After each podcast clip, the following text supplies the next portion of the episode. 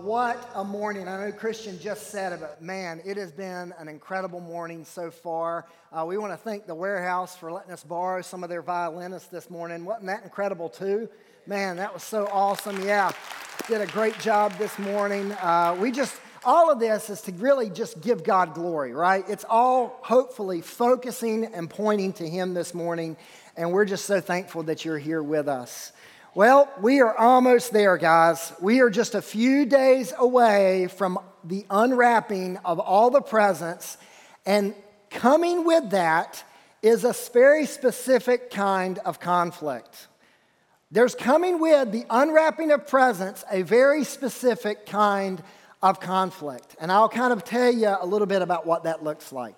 So growing up in our house, uh, we always did stockings. Anybody in here do stockings? Yeah, stockings kind of a thing in your house. Well, stockings at our house uh, and with my grandparents were always kind of like the appetizer to the gifts, right? So you did the stockings, and then like in our in our house, it was immediately after. So we did the stockings, and then we'd run straight into the gifts. And at my grandmother's house, my Mima, Uh, my mom's mom, we would always do the stockings there, and we could see the conflict in my grandparents. And here's what the conflict looked like. I would get that stocking, I would open it up, and I'd start pulling things out. So, you know, there'd be like a C D in there. And those of you that are younger, I'll explain later what a C D is. It's a compact disc. It's before Spotify and iTunes. We'll talk about it later. But there'd be a C D in there. There'd be some lifesavers in there. And this was back in the day when the green lifesaver was lime and not nasty green apple, back in the good days. There'd be all kinds of little things in there. And I'd pull out all of this stuff, and the, the stocking would still weigh like fifteen pounds. And so I would get impatient as a kid.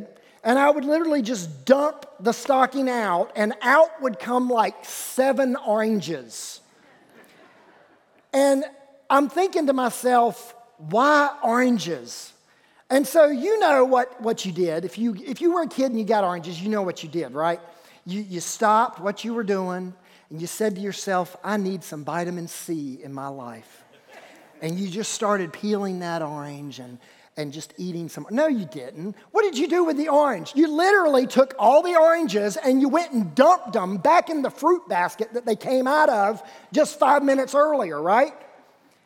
The thing is, my Mima, and some of you, your parents, you grandparents, you're a conflicted parent when it comes to Christmas. You're a conflicted grandparent when it comes to Christmas, because what we want and what we need are two very different things. And we all have our want list, don't we? I mean, not just kids. Adults have their want list, right? I mean, if you're shopping for me this Christmas, I'm a size four-wheel drive. So you can just work on that. But we do. We have a want list. In fact, I want you to just think about that question for just a minute. What is it that you want this Christmas? What is it that you want this Christmas? There's some young men, I'm sure, in the room that what you want this Christmas is a girlfriend, right? Um, you want a girlfriend. You're thinking to yourself, you know, I kind of, I think I'm ready to start the journey of finding a significant other. And that's kind of on your want list this year. Maybe on your want list this year is a new job. Maybe you're tired of doing what it is you've been doing, and you're just ready for a change of pace. You're looking for something different this year. Maybe you're in this room and you you want you want a husband this year. And maybe you're a young lady and you have been uh, pursuing Christ, pursuing purity, and you are in the stage of your life where you're ready to be married, and you really, you, you want a husband. Maybe you just want a new phone this year. I mean, for some of you, maybe your phone has like eight minutes of battery, and you're sitting there with seven charges in your chargers in your pocketbook, in your truck, and you're thinking to yourself, somebody wants a significant other. I just want an hour of battery life. Maybe this year you want a baby. Maybe that's on you and your spouse's want list this year. Maybe you want a relationship restored. Maybe you want a breakthrough in your life. And here's the thing. God understands and knows what you want. But he also knows what you need. And that list for a lot of us might be a little harder to come up with. What do you need this Christmas?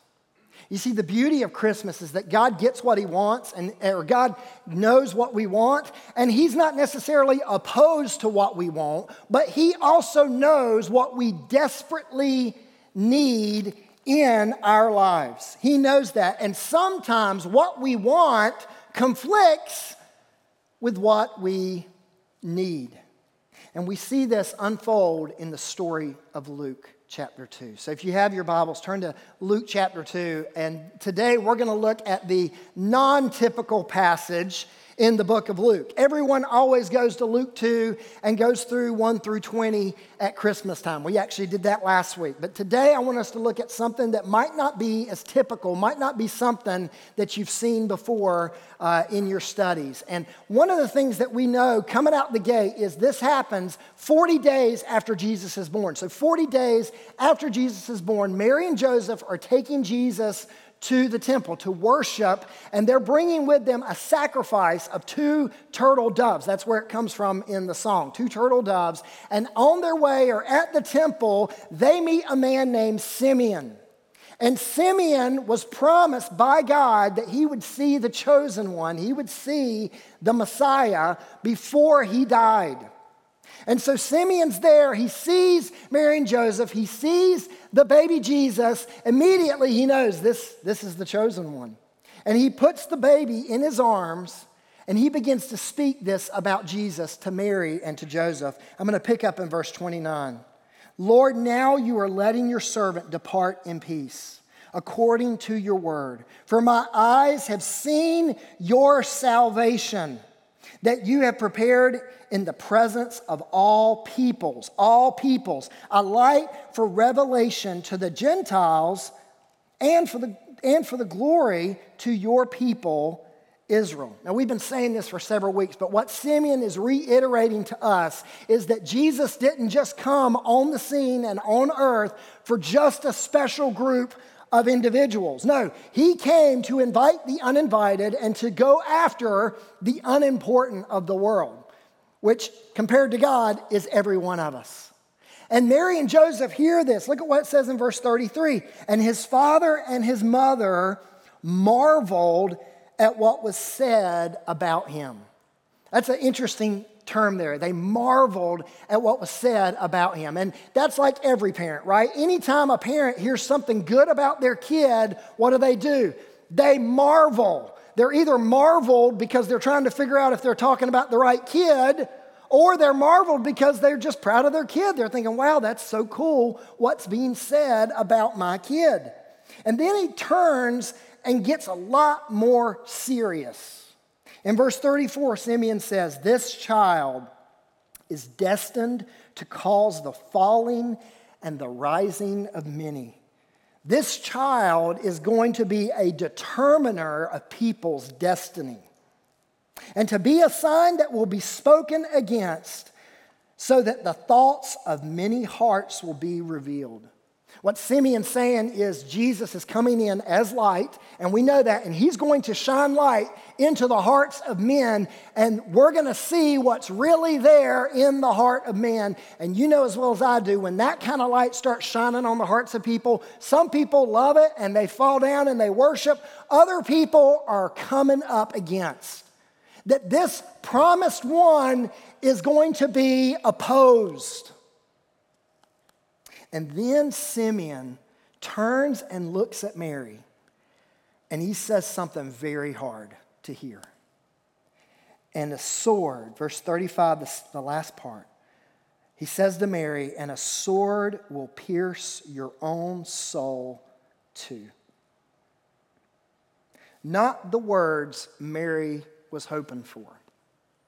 In fact, when you look at the whole Christmas story, we had literally glory to God in the highest and peace is coming to those whom God's favor rests. And now we have the end of the Christmas story, or towards the end of the Christmas story, A sword will pierce your own soul too.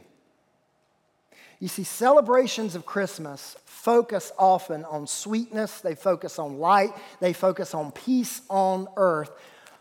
But it's not quite that simple.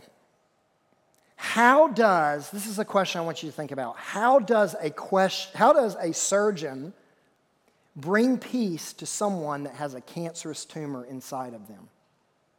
How does a, sermon, a surgeon bring peace to someone who has a cancerous tumor inside of them? You know what he does? He splits them open. He spills their blood because that is what is needed. And there's this painful collision that comes in between what's wanted and what's needed.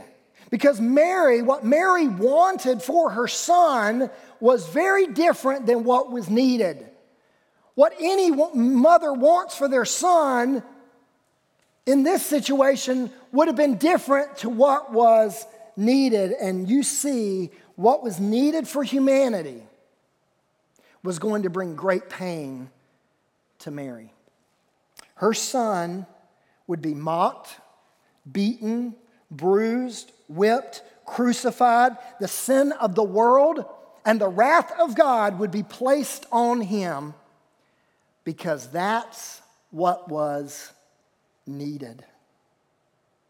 And getting in our lives, getting to what's needed in our lives at times brings a lot of pain. And it may even feel like a sword piercing our own soul. So what I want us to think about today is this. Let's not just go through Christmas the same way we've always gone through Christmas. We can sing our carols, we can unwrap our gifts, we can eat our cookies, and completely bypass what God is trying to do in our lives this Christmas, especially this Christmas with everything that has come this year. Let's not miss out. So the question becomes, what do we need this Christmas? We've been saying it all Christmas long, and it's a very Sunday school answer, but it's the truth. What we need this Christmas is found right here in this manger.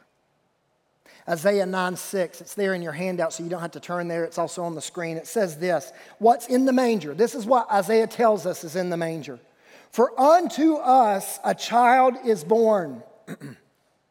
Unto us a son is given, and the government will be on his shoulders, and he will be called Wonderful Counselor, Mighty God, Everlasting Father, and Prince of Peace. This is who God has given us to meet our greatest and deepest need. You know, I don't know when, where it all started, but have you noticed that literally gift cards have become the biggest thing in our country right now, right? I mean, I literally live like a mile from from a Walgreens, and I can go into Walgreens and literally get a gift card for just about any retailer or any restaurant that I want, all within a mile's distance of my home. And this has kind of become a big deal to us, right? I mean, we get gift cards for people. And the reasons kind of vary. For some, it's because they don't really just know what to get that person because they're hard to buy for. The other reason, and the one we don't want to admit, is sometimes we forgot to the last minute and we're running on the way to grandma's house to get the gift card. But here's the thing. Gift cards have kind of become a big thing in our culture. In fact, I want to do a little survey. If you're a lady in the room, and you have an unused or a partially used gift card in your purse, you don't have to go looking. If you just know it's there or at your home right now, just go ahead and raise your hand. Man, that's a lot. All right, you can put them down. Now, guys, maybe you're in the room. If you have, maybe not in your wallet, but somewhere in your sock drawer, somewhere in your closet, there's an unused gift card or a partially used gift card in your home right now that's yours, go ahead and raise your hand. Yeah, isn't this crazy? Gift cards are like a huge thing in our world right now. And the truth is, there will be billions and billions of dollars of unused gift cards. Gift cards that will sit and get lost and never be used. And here's the thing about gift cards. Retailers are banking on the fact that you will never use the promise that's sitting in your hand. That's their, that's what they want. They don't want you to use the promise of credit that's right there in your hand, that's already been given to you. And I think when it comes to this idea of want and this idea of need, this is where we find ourselves in the Christmas story. We find ourselves holding the greatest gift we've ever been given, given, the thing that meets our need better than anything. And spiritually, it's sitting in a drawer somewhere, not being used. And I think a lot of the reason why is because we have decided to follow after mediocre and temporal satisfaction in wants and desires that aren't really that important in the scheme of who God is. And so I kind of want to identify what some of those wants are in our lives. You know, for some of us this Christmas, we have, we've kind of come to a tough year. It's been a tough year for a lot of people. And for some of us, man, we're coming out of this year, and honestly, if we were being truthful, emotionally, it kind of feels like we're just hobbling along. Like physically, we might be hobbling along, but emotionally, for some of us, we find ourselves right here hobbling along this Christmas. And here's the thing, we want, if we were honest with ourselves, we want some sympathy.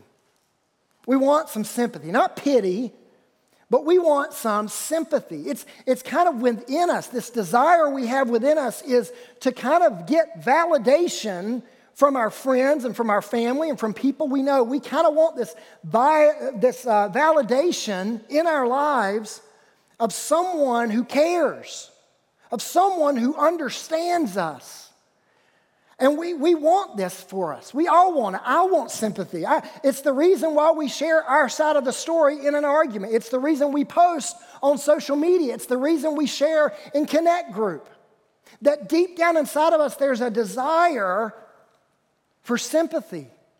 And who can blame us? But here's the problem when that becomes the primary want in our lives. When the primary want in our lives is sympathy, we start to get comfortable in that. We start to get comfortable in the feeling of helplessness that we find ourselves in. And it can even get to a point where we start using sympathy and we start using helplessness as a crutch that we kind of enjoy. And we find ourselves in a state of being the perpetual victim.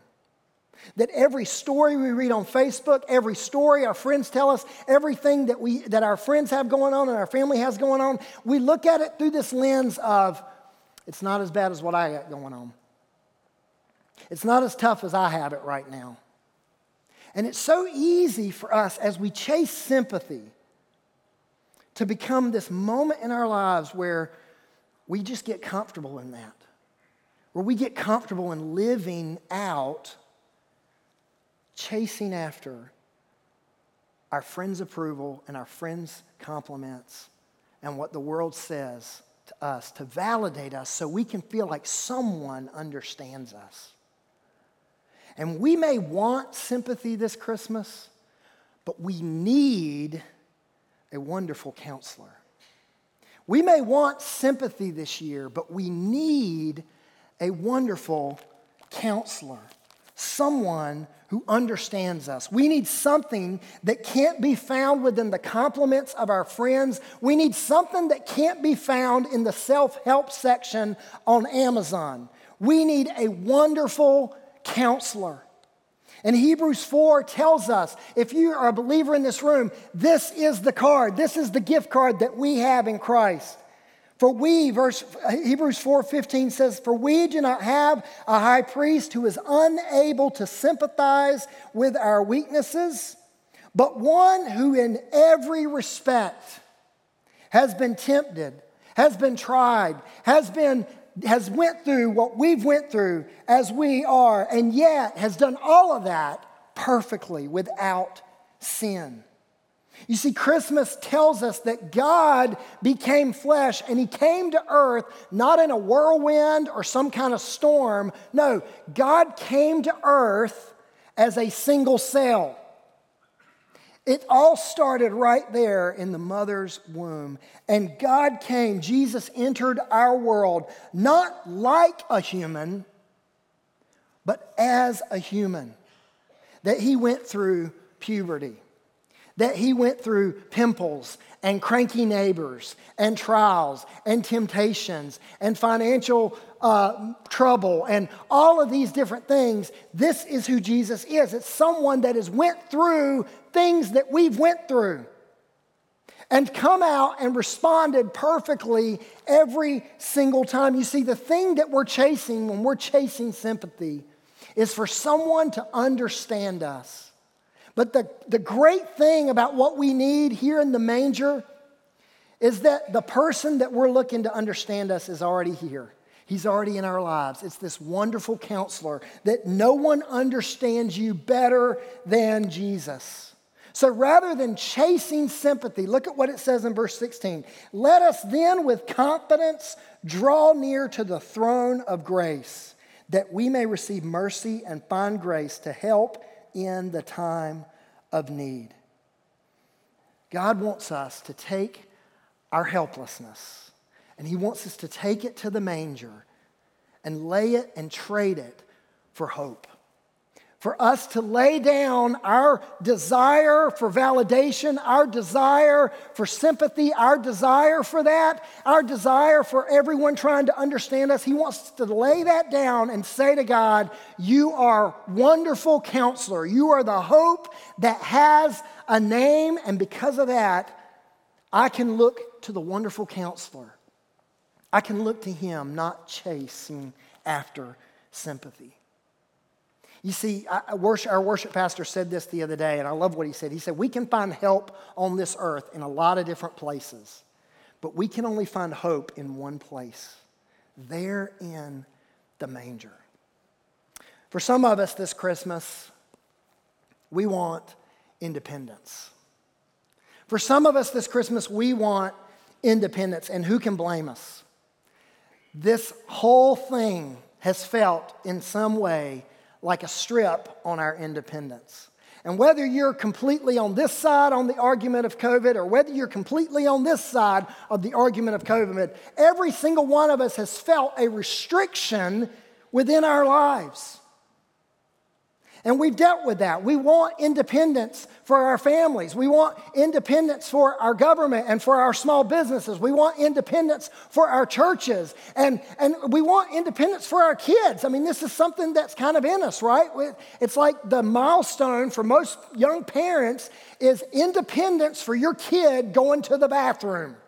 Like that is the day that every parent longs for. The day, and we're, we're so close, guys. We got one more, and we're almost there. But the day where there's independence there, I don't have to come in after you. You can handle it on your own. And here's the thing. There's nothing wrong with wanting independence. It's a noble virtue, but it's the same way with anything good in our lives. This desire for independence can sometimes breed within us subtly this idea that the person that I see in this every day is the most important person. That I look in this every day and I like what I see in this based on what I do, based on who I know, based on what I know, and based on what I own. And independence, if we're not careful, if that's our strongest desire this Christmas, independence can create within us this idea of self-reliance, this idea that what's here is most important. And for some of us, we've got to be careful that the, uh, with this, because independence makes us feel like we're in control and that we know best. And here's the indicator for you. If you're struggling with this, this is the best indicator for you. Everyone in this room has opinions about just about everything. The question is not whether you have an opinion. The question is, is do you feel the need to give your opinion in everything? If that's you, and let me just tell you, this, this one is the one I struggle with the most. This idea that I think that this world needs my opinion on every little thing. And here's the thing, we want independence. We want independence, but our independence makes us start to assume that God is going to do things the way that we do things. We begin to expect that God's going to take the path of least resistance. We begin to expect that God's going to take the shortest distance possible. We begin to expect that God's going to do things the way that we would do things because we think what we're thinking is the best way. And when God doesn't do things the way we want him to do it, when God doesn't lift restrictions the way we want them to be lifted, when God doesn't make COVID just magically go away when we want it to, and when we when that doesn't happen, that breakthrough with our family, when this doesn't happen the way we want it to happen, we begin to feel dissatisfied in God because our want is independence. And we may want that this Christmas, but here's the thing, we need a mighty God. We may want independence, but we need a mighty God. Isaiah nine six says this, "For unto us a child is born, unto us a son is given, and the government will be on his shoulders." This wasn't just talking about the Roman government. This is talking about the government of the universe, that Jesus is literally running everything. Divinely, cosmically, he's running the show. It's all sitting on his shoulders. And he will be called Wonderful Counselor, Mighty God. A mighty God that doesn't just do the things that we want him to do. And let's be honest, thank God for that. Because if we were honest with ourselves, we know that the things that we want sometimes and the things that we think are best don't actually turn out to be what we want them to be. Tim Keller, he's a, a pastor, a pretty popular pastor. I love what he says here. He says, if we knew what God knows, we would ask exactly for what he gives. If we knew what God knows, we would ask exactly for what he gives. Job thirty-seven five. I love what's said here. Job's confession that God thunders wondrously with his voice. The same voice that brought creation and universe and everything into existence, that voice. God thunders wondrously with his voice. He does great things that he cannot comprehend. That we may want, we may want self-reliance. We may want independence. We may like the fact that when we look in the mirror, all of our identity is based on what we do, who we are, who we know, what we know. But here's what God's saying to us. He's wanting us to take that self-reliance and lay it down to the mighty God. Lay it down and trade it to the mighty God, trading our self-reliance for his sovereign rule. That we can say to God in this season of Christmas, you are mighty, you are wondrous, your ways are higher than mine. For some of us, this Christmas, we just want a plan. We just want a plan, not a phase. We want a plan, like we just need a plan. We need someone to give us a plan. Because some of us are wired that way. We want the plan. And if we were honest, we live and die in our plan. We live and die by this thing right here.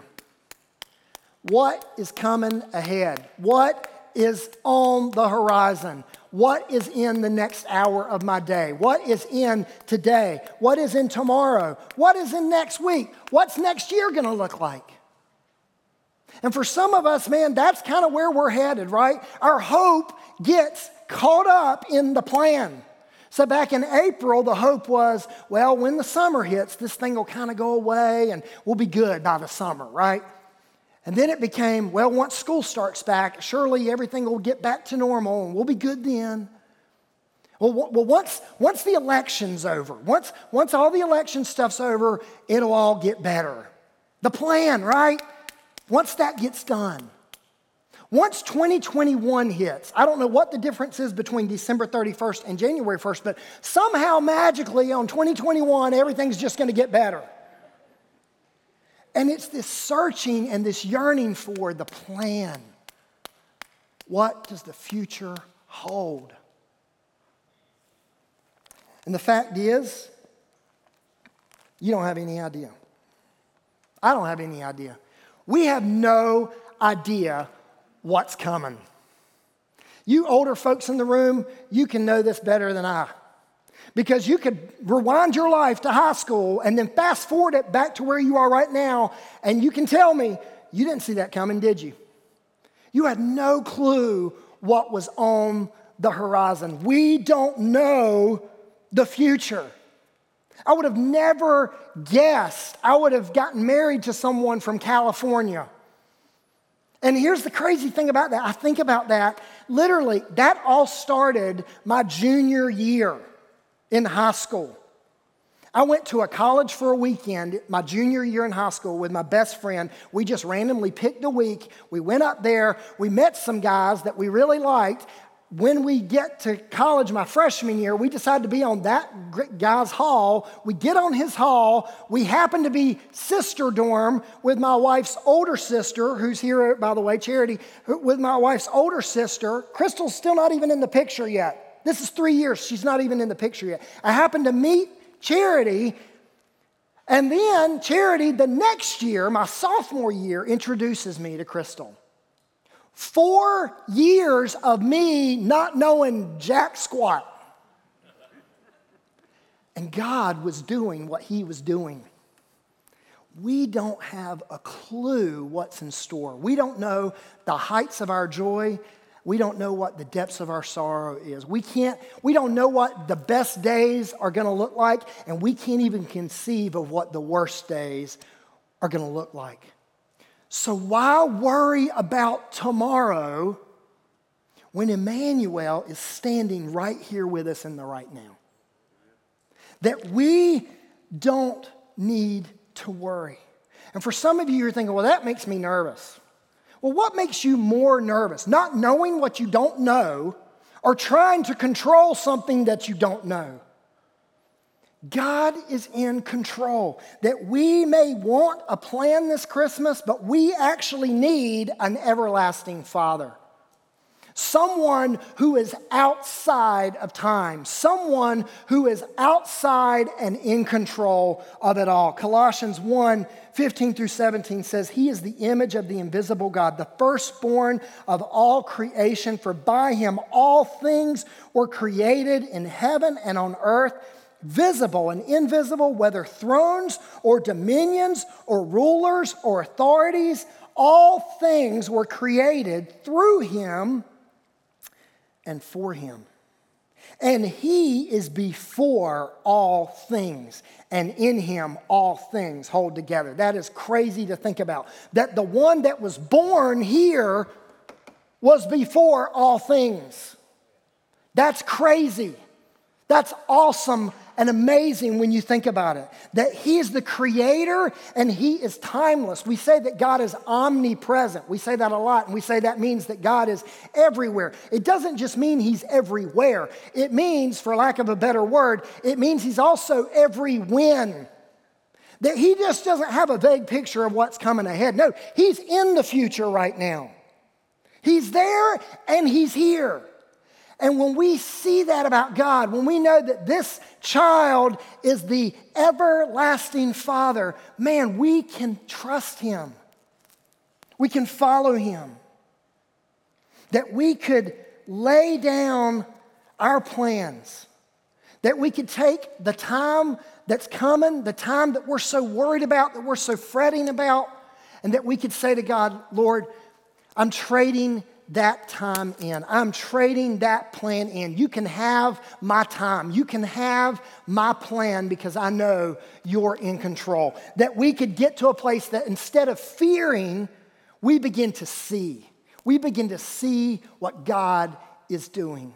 I love what, we said this last week, but what the angel said to the shepherds, right? It says in Luke two ten, it says, and the angel said to them, fear not, for behold, I bring you good tidings. In fact, some of your translations might have the word for behold, the words for behold out of it. And I think it's a bad translation. And here's the reason why. Those words are there for a reason. Look at those words again. Fear not, for behold. What's the angel saying to these shepherds? He's saying, hey, don't fear. Stop fearing right now and look.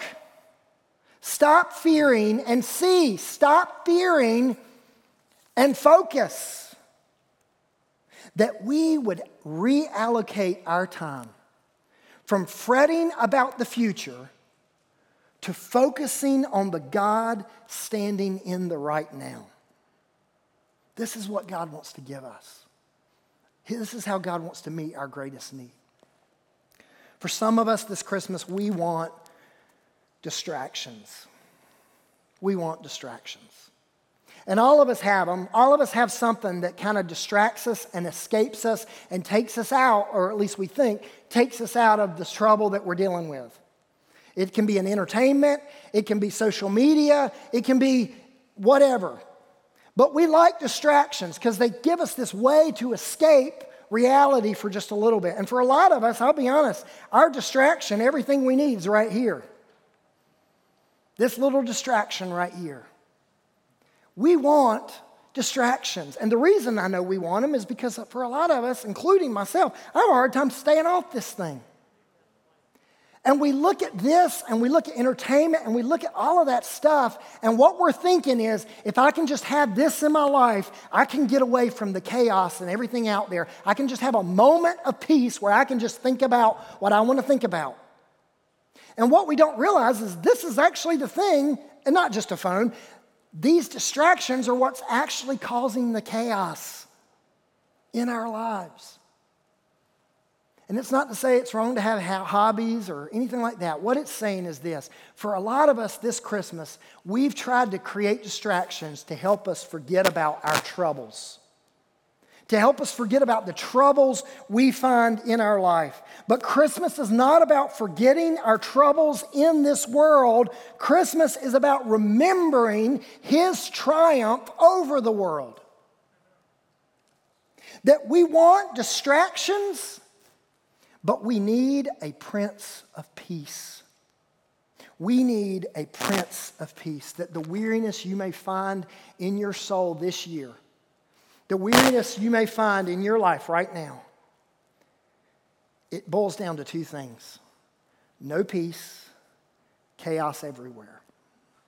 No peace and chaos everywhere. And for some of us, we're thinking to ourselves, oh, I can't have peace. I can't, I can't do that. I can't, I don't have time for Jesus right now. I've got too much chaos in my life. I don't have time for this. And what Jesus is saying to us is chaos is the time to have Jesus. It's the time to bring Him in. That God wants to give us more than just a distraction to help us forget about our troubles. He wants to bring peace in our lives. John fourteen twenty-seven, Jesus says this about Himself, and He says this to His disciples before He leaves earth. He says, peace I leave with you, my peace I give to you. Not as the world gives, do I give to you. Let not your hearts be troubled, neither let them be afraid. What He's saying here is that there is a peace that bypasses what the world is trying to offer you. And that peace is so much more than just a, a moment in time where you get a moment from the troubles of your world or the troubles of your job or the troubles of your family. It's more than that little moment of peace. We're talking big peace. We're talking peace that can come in and rush in because of His sacrifice, because of what He did on that cross for us. Because of that, we can have peace and we can have confidence in the chaos of this world and in the chaos of our lives. To kneel before the manger today and to take our distractions and hand them over to the Prince of Peace. To say, Listen, Lord, the pain and discomfort of kneeling and giving you all of my distractions and all of my worry and all of my chaos, the pain of kneeling is not as wonderful as the pleasure and the power of the peace that you want to bring into my life today. And this is what brings peace into our weariness. This is the Christmas story today, that we may want peace. Or excuse me, we may want distractions. We may want a plan. We may want sympathy for what we've went through this year. We may want all of these things. We may, we may want self-reliance. But what God wants to give us is better than these abstract little things. He wants to give us himself today. The child that lays in a manger, that is the wonderful counselor, the everlasting Father, the mighty God, and the Prince of Peace. So I'm going to ask you, if you would, just go ahead and bow your heads and close your eyes. There are some wants and some desires that you may be having in this room today that you need to painfully trade today for what we need. We said this earlier, but it's painful. It's not easy giving up our wants. It's not easy laying them at the manger, laying them at the foot of the cross. It's not easy to do that. But it's what needs to happen for God to work in our lives. I think back on Mary and I think about her life. Man, aren't you thankful that God didn't give Mary what she wanted? Aren't you thankful that God gave us all what we needed instead of what we wanted? And man, even looking back, I bet Mary thinks the same thing. God, thank you for not giving me what I wanted, even though it hurt, even though it was like a, a sword piercing my soul. Thank you, God, that you gave us what we needed. And Mary did have to watch her son die on a cross. And Mary did have to see that play out. But man, God did something incredible in her life. She got to see God, Jesus, resurrected. She got to be a part of the birth of the church, all because she was willing to experience the pain of releasing what she wanted to give her and to give us what we needed. That in the midst of chaos, in the midst of helplessness, in the midst of self-reliance, and in the midst of, self, of failed plans, God is making a way for us. It might be painful, it might feel like a sword piercing our soul, but he is making a way to peace. In just a minute, we're about to sing a song that we literally sang at Easter, out in the parking lot. We sing this song in the parking lot at, in, at Easter. And here's the thing. I, I don't want to be too honest, and I'm not trying to bring any little despair into your world.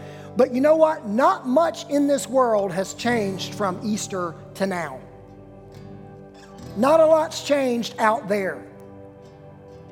But God wants to change us, that we can declare that despite the feeling of helplessness this Christmas, despite the plans being wrecked and the chaos maybe surrounding us today, he is in our midst. He is turning lives around. He is way maker, miracle worker, promise keeper. He is our light in the darkness, and that is our reason to celebrate today. So we're going to stand. If you would, let's go ahead and stand to our feet. And as we get ready to sing, let's remember the sacrifice that Jesus has made on our behalf. Not just giving us what we want, but giving us better than that. He's giving us what we need. Heavenly Father, we thank you, Lord, that you have made a way for us. You make a way for us. When we don't see it, when we don't feel it, when we don't think it's there, you are moving and making a way for us. And God, thank you that you don't do things the way I want you to do them. Thank you that you're not on my timetable. Thank you that you are far better than my friend's approval of me. Thank you, Lord, that you are better than any distraction that I might try to put in front of me to forget the troubles of this world. God, help me to remember the triumph that you have had over the world. So God, in this moment, I pray, Lord, as we get ready to leave here, that we would worship you, that we would sing this out, not just to sing words, but to declare that you are our way maker and that we have a reason to celebrate this Christmas. Lord, we love you. Thank you for loving us. In Jesus' name.